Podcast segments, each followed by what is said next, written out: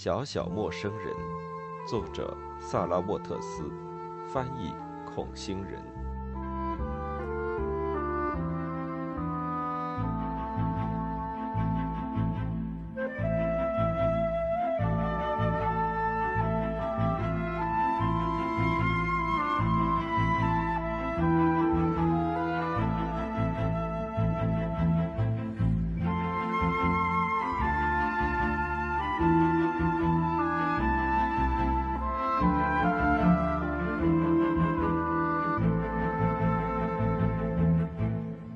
片刻功夫，我沮丧的说不出话来。草蛇出没的那块地，我知道是卡罗琳和罗德里克小时候命名的，就在庄园界墙以内，离这幢房子大约一英里。盛夏时节，浓密的树木完全遮住了它，只有到了秋天，站在西面和南面朝向的窗前才能看到。它像一条银绿白相间的缎带。秋风吹过，涟漪阵阵，仿佛手指抚过丝绒。罗德真的打算放弃这块土地，让我十分不安。你不能这样做，我对他说道，不能让庄园四分五裂，一定还有别的办法，对吗？他母亲说话了，除非把房子和庭院全部卖掉，我们没有什么好办法。罗德里克也认为，我们为了牢牢守住这房子，做出了很大牺牲。现在就不要想那么多了。我们已经和巴比谈妥，让他在建筑工地外围上栅栏，这样至少我们眼不见心不烦。罗德里克说话了，他语速很快：“是啊，我们必须围上栅栏，把那伙暴民挡在外面。”不过，我们可挡不住他们的心思，他们很快就会衔着弯刀在夜间翻过房子的围墙。卡罗琳，你最好在睡觉的时候枕头底下放一把手枪。他们又不是海盗，你这个傻瓜！他小声嘟囔着，盯着他的盘子，头也不抬。他们不是海盗吗？我可不敢保证。他们肯定满心期望把我们全部吊死在转翻索上。他们在等着艾德里发话，他会这么做的。老百姓都憎恨我们这种人，你难道不知道？洛德里克，艾瑞斯太太不安地说：“没有人憎恨我们，在沃里克郡没有。哎，在沃里克郡这样的人多得很。我们旁边的格罗斯特郡发自内心的拥护封地所有权，可是住在沃里克郡的。”都是优秀的商人，从内战时期就开始了。别忘了，他们当时支持的可是克伦威尔。现在他们知道在刮哪阵风。如果他们决定砍掉我们的头，我不会责怪他们。我竭力保存自己，结果却是一出糟糕的表演。他笨拙地做了一个手势。看看卡罗琳和我吧，多么结实的母牛，多么健壮的公牛。可我们竟然不能繁衍畜群，人人都以为我们是故意要让这个家族绝嗣。罗德，我看到了他姐姐脸上的表情，说道。他转向我，怎么了？你一定很高兴，你就是从海盗那边来的，对吗？否则的话，今晚你也不会受到邀请。妈妈羞于让任何一位真正的朋友看见我们如今的窘迫，你难道还没有看出来吗？我愤怒的涨红了脸，我不能表露出任何难过，这会让他更得意。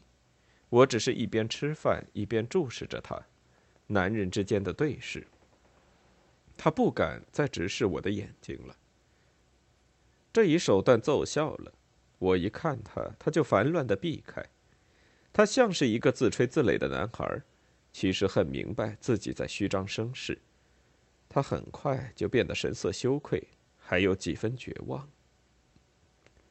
卡罗琳低下头继续吃饭，艾瑞斯太太沉默了几分钟，然后放下了刀叉。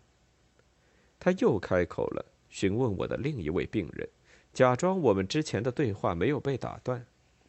他举止安详，声音柔和，再也没有看儿子一眼，相反，他似乎把他逐出了餐桌，就像他伸出了手，一盏一盏的吹熄他面前的烛焰，让他陷入黑暗之中。晚饭又恢复了平静，甜点是瓶装覆盆子馅饼，稍微有点酸，搭配的是人工奶油。尽管气氛有所缓和，饭厅还是十分潮湿阴冷，烟囱里传来风的呜咽，餐桌不是战前的货色，有些支撑不住了。艾瑞斯太太吩咐贝蒂，我们要在小客厅喝咖啡。接着，她、卡罗琳和我。站起身，放下了餐巾。只有罗德有些犹豫。走到门口时，他郁郁寡欢地说：“请你们别介意，我不和你们一起去了。我需要看几份文件。我猜是用来卷烟的吧？”卡罗琳一边说，一边走过通道，给母亲打开小客厅的房门。罗德里克惊愕地看着他。我能感觉到他无法摆脱自己的怪癖，而暗自羞愧。我看着他转身走向通往他房间的那段短短的阴暗旅程，突然对他又怜又恨起来。就这样让他走了，我们可能太残忍了。我跟随他母亲和姐姐走进小客厅，看到他们正在往壁炉里添木柴。医生。我必须为我的儿子道歉。艾瑞斯太太边做边说，她仿佛有些头痛，用手腕背部顶着太阳穴处。他今晚的行为不可原谅。难道他没看到他令我们大家多伤心？如果他打算现在开始喝酒，撒手不管所有的事，我就叫贝蒂把酒拿回来。他的父亲。绝不会在餐桌边喝醉的。我希望您知道，我们非常欢迎您来。您能坐在这里吗？坐在我的对面。我在那里坐了一会儿，贝蒂端来了咖啡。我们继续聊着麦蒂的事。我再次询问他们是否真的别无选择。我觉得他们应该告诉地区理事会，施工将会瓦解这个庄园。也会不可避免地影响庄园里的生活。但他们早就彻底想过了，最后只能屈服。即使卡罗琳的态度也奇怪的消极。我想，我应该再做做罗德里克的工作。想到他一个人寂寞伤心的待在房子的另一边，我就觉得很烦恼。我一喝完咖啡，便说想去看看是否能为他的工作提供些帮助。和我猜测的一样，工作只是个借口。我走进去，看见他几乎坐在黑暗中，只有炉火微微照亮了房间。这次我没有敲门，他也没有机会拒绝我。他转过头，生气地说：“我早就知道你会来。我能和你坐一会儿吗？你想干什么？你知道现在我有多忙？不，不要开灯，我头痛。”我听到他放下酒杯，向前走了几步。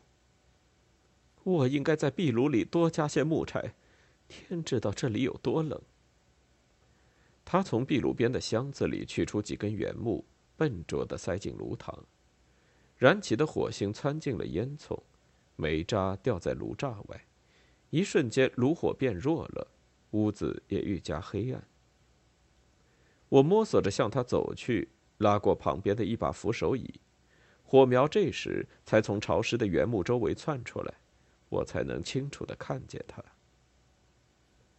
他无精打采的靠在椅子上，伸长的腿。他还穿着刚才的晚装，羊毛西装背心和五指手套，不过他已经松开了领结，解开了领口，领子的一侧扯得像是喜剧中醉汉的装束。他在药房里对我讲过那个可怕的故事之后，这是我第一次踏进他的屋子。我坐下，不安地四处张望。炉火照不到的地方，暗影幽深而诡诈，似乎一眼看不穿。不过，我还是依稀辨认出凌乱的床铺、旁边的梳妆台和大理石装饰的洗手台。他的剃须镜不见了踪影。我上次还看见他和剃须刀、肥皂、刷子一起摆在洗手架上。然后我又掉头看着罗德里克，他正在溪头胡乱摆弄着卷烟纸和烟草，打算给自己卷一支烟。即便是映着跳动的炉火光，我也能看到他醉酒涨红的脸。我开始和他说话，按照之前的打算，我和他讨论起土地出售的事情。我身体向前倾，语气诚恳，想让他懂些道理。他头转向一边，不理不睬。最后，我只好放弃了这个话题。我坐回去，说道：“罗德，你看上去很糟。”听到这话，他笑了起来：“哈哈，哎，我真希望这不是专业诊断，恐怕我们付不起你的治疗费了。”你为什么要这样对待自己？庄园正在你的周围四分五裂。看看你，你已经喝下了杜松子酒、苦艾酒、葡萄酒，而且酒杯就在他肘边的桌子上，放在一堆杂乱无章的文件上。我朝酒杯点了点头。这里是什么？又一杯杜松子。他轻声咒骂道：“上帝，关你什么事？难道一个人还不能喝点酒？”我说道：“你这样地位的人不能。我有什么地位？我是庄园主吗？是的，你应该这么想。”他舔了舔自制烟卷上的胶水，一脸刻薄。“你是在关心我妈妈？你妈妈如果看到你现在这样，我说道，她一定会很痛苦。老家伙，帮帮忙好吗？不要告诉他。”他把烟塞进嘴里，用报纸做的纸捻从壁炉里引火。不管怎么说，他坐回去时说道：“ 他现在开始管我们有点晚了，确切的说，晚了二十四年。对卡罗琳来说，晚了二十六年。”我说道：“你妈妈非常爱你，别犯傻。当然，你什么都知道。”我知道他对我说过的那些话。是啊，是啊，你和他，你们是很好的朋友，对吗？他已经告诉你什么了？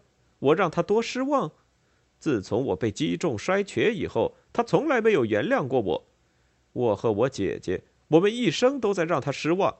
我想，我们的出生就是件让他失望的事。我没有回答，他也沉默了，盯着炉火。他再次开口时，声音很轻，语调也平和下来。他说道：“你知道我小时候逃学的事情吗？”话题突然改变，我不知所措的看着他。“，不。”我有些犹豫的说道，“我不知道那件事。”“哼，他们不让说。我逃过两次，第一次大概是八九岁的时候。”没跑太远。第二次我年纪更大了，可能有十三吧。我走了出去，没人阻止我。我一直走到一家旅馆的公共酒吧。我打电话给莫里斯，我爸爸的司机，他过来找我。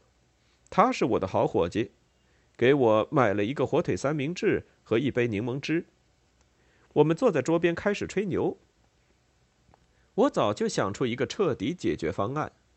我知道他有一个哥哥经营着一家汽车修理厂，而我有五十英镑。我想我或许可以入股他的修理厂，和他的哥哥住在一起，成为一名技师。你知道的，我对发动机很在行。他吸了一口烟。莫里斯很满意这个提议，他说：“好的，主人罗德里克。”，他说话带有很浓重的伯明翰口音，就像这样。好的，主人罗德里克。我知道你会成为一个优秀的技师，你加盟，我哥哥会深感荣幸。可是你将会成为所有财产的继承人，你不觉得这样会伤你父母的心吗？他想把我带回学校，可我不同意。他不知道该怎么办，只好带我回家，交给了厨子。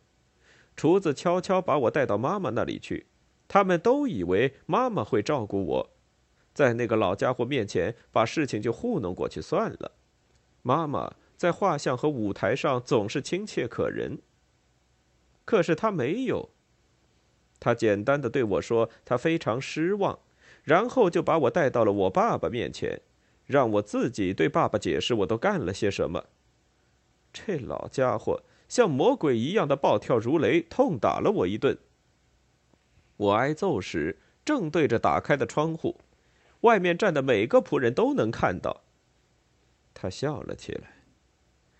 以前学校里有个男孩揍我，我只有逃跑。那个男孩叫小野兽，名字是修纳什，他常常喊我艾瑞斯和格雷斯家的。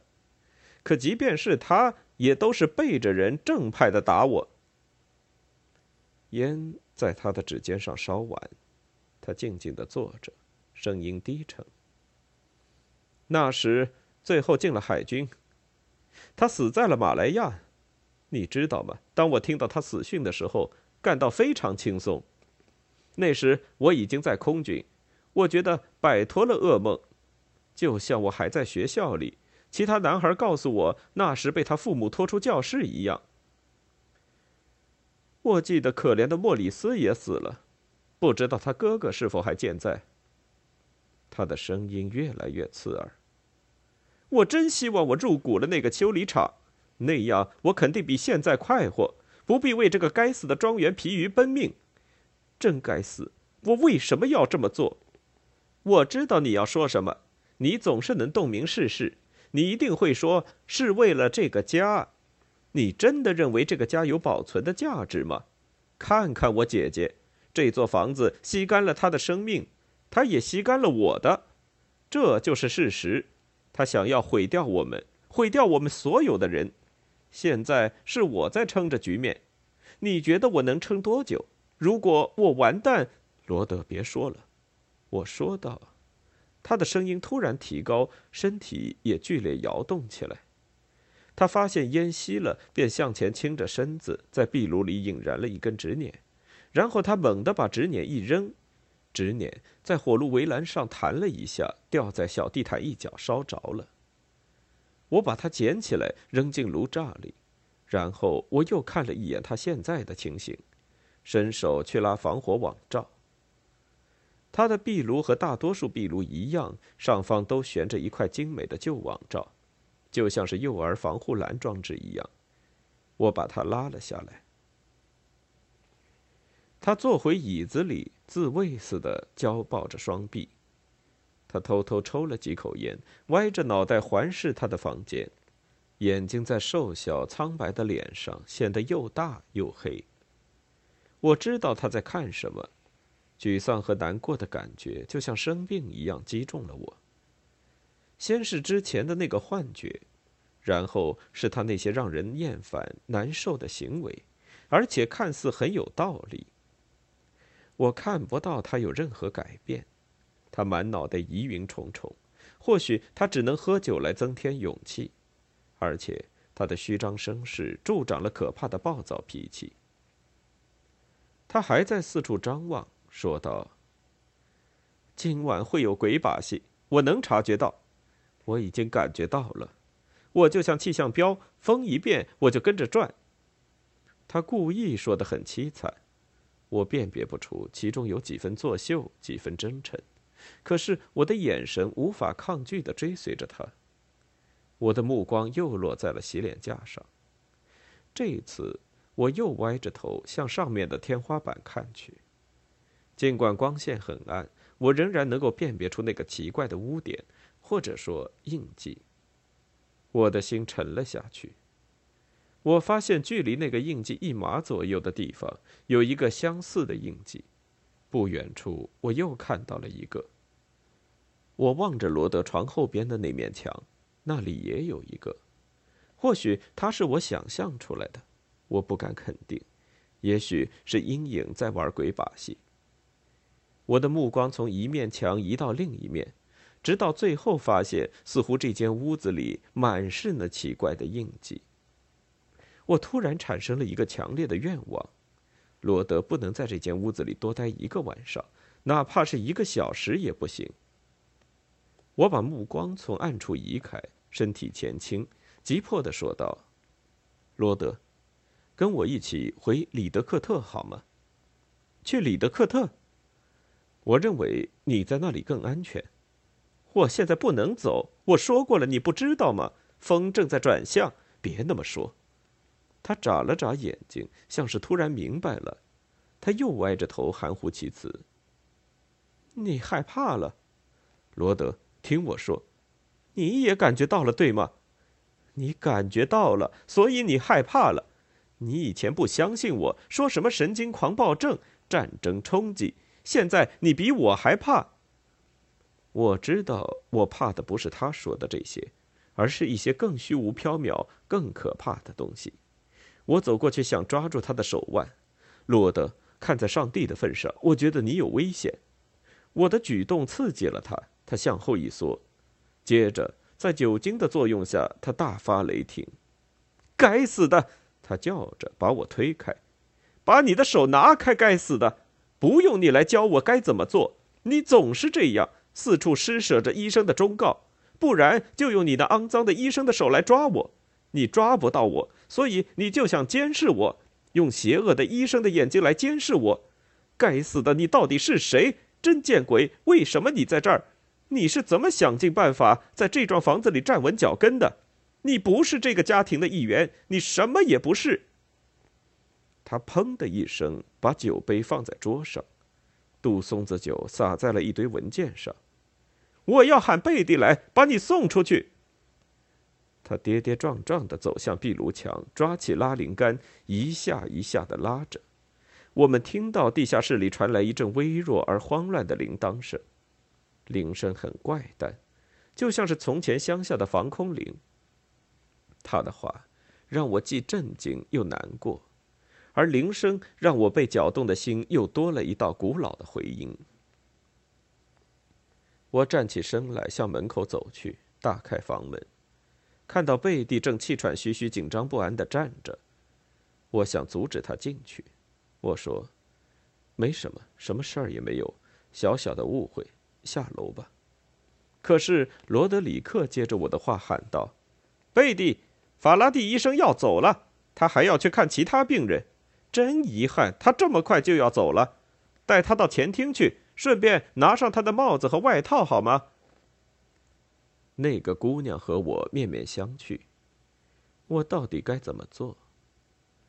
几分钟前，我自己还在提醒罗德。他是这个庄园的主人，是个成年人，是财产和仆人的主人。最后，我生硬地说：“很好。”他退到一边，好让我走出房门。接着，便听到他匆匆忙忙取东西的声音。我心里烦躁极了，在小客厅门口站了一分钟，最后才鼓起勇气。我走了进去，仍然在发抖。我还以为我的脸色和举止会立即暴露，但我的到来没有引起任何人的注意。卡罗琳膝头摊着一本小说，艾瑞斯太太坐在炉边打盹，这又使我吃了一惊。我从没有见过他睡觉的样子。每次我来访，他总是醒着，看着我，用惊惧不定的眼神看着我，就像个头脑混乱的老妇人。他放在膝头的那块披肩已经悄悄滑落到地上，我弯腰把它捡起来。我刚直起腰，他就从我手中接过来，自己缠在了膝盖上。他问我罗德里克的情况，我犹豫了，说道：“说实话，他不好。我……我真希望我知道该怎么说。卡罗琳，你能过去照看他几分钟吗？”只要他没醉就行，他回答道。他让我烦透了。喝醉了，艾瑞斯太太说道，声音中带着责备。谢天谢地，他的祖母没有活在世上看到他这副样子。我是说上校的母亲。他总是说男人喝醉酒是最让人伤心的事。我得说，我同意他的看法。我自己的母亲。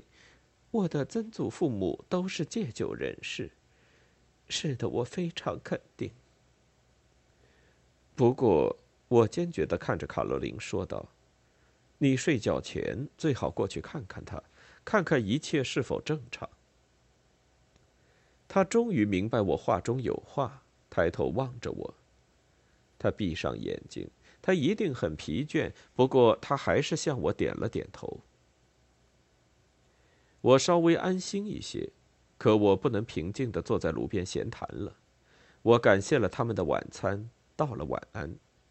贝蒂拿着我的帽子和外套等在前厅里，他的出现让我想起罗德刚才的话：“真该死，你是谁？你什么也不是。”外面天气依然恶劣，更加剧了我糟糕的情绪。我回家的路上心情愤怒而烦躁，车开得很糟，换挡时用力过大，转弯太猛，差一点翻下路面。为了使自己平静下来，我一直到半夜都在检查各种账单和文件。最后，我苦恼地躺在床上，期盼病人打来电话，好让我的思绪从这一堆乱麻中解脱出来。没有电话打来，于是我拧开了台灯，起来给自己倒了一杯酒。返回床边时，我看到了那张百下庄园的旧照片。装裱在美丽的玳瑁边框中。我拿起来看着妈妈的脸，接着我把目光转向她身后的那幢房子。我以前经常这样想，我想起住在那幢房子里的人，不知道他们在那寒冷、黑暗、隔绝的房间里会不会比我安心些。艾瑞斯太太给我照片是在七月，现在已经是十二月初了。我问自己，几个月时间里，我怎么会使自己的生活和那家人的生活如此纠结在一起，让我如此心神难安？在酒精的作用下，我心中的怒气渐渐消退，终于睡着了。我睡得不好，一直在和隐晦狂暴的噩梦搏斗，和百下庄园发生的可怕事件搏斗。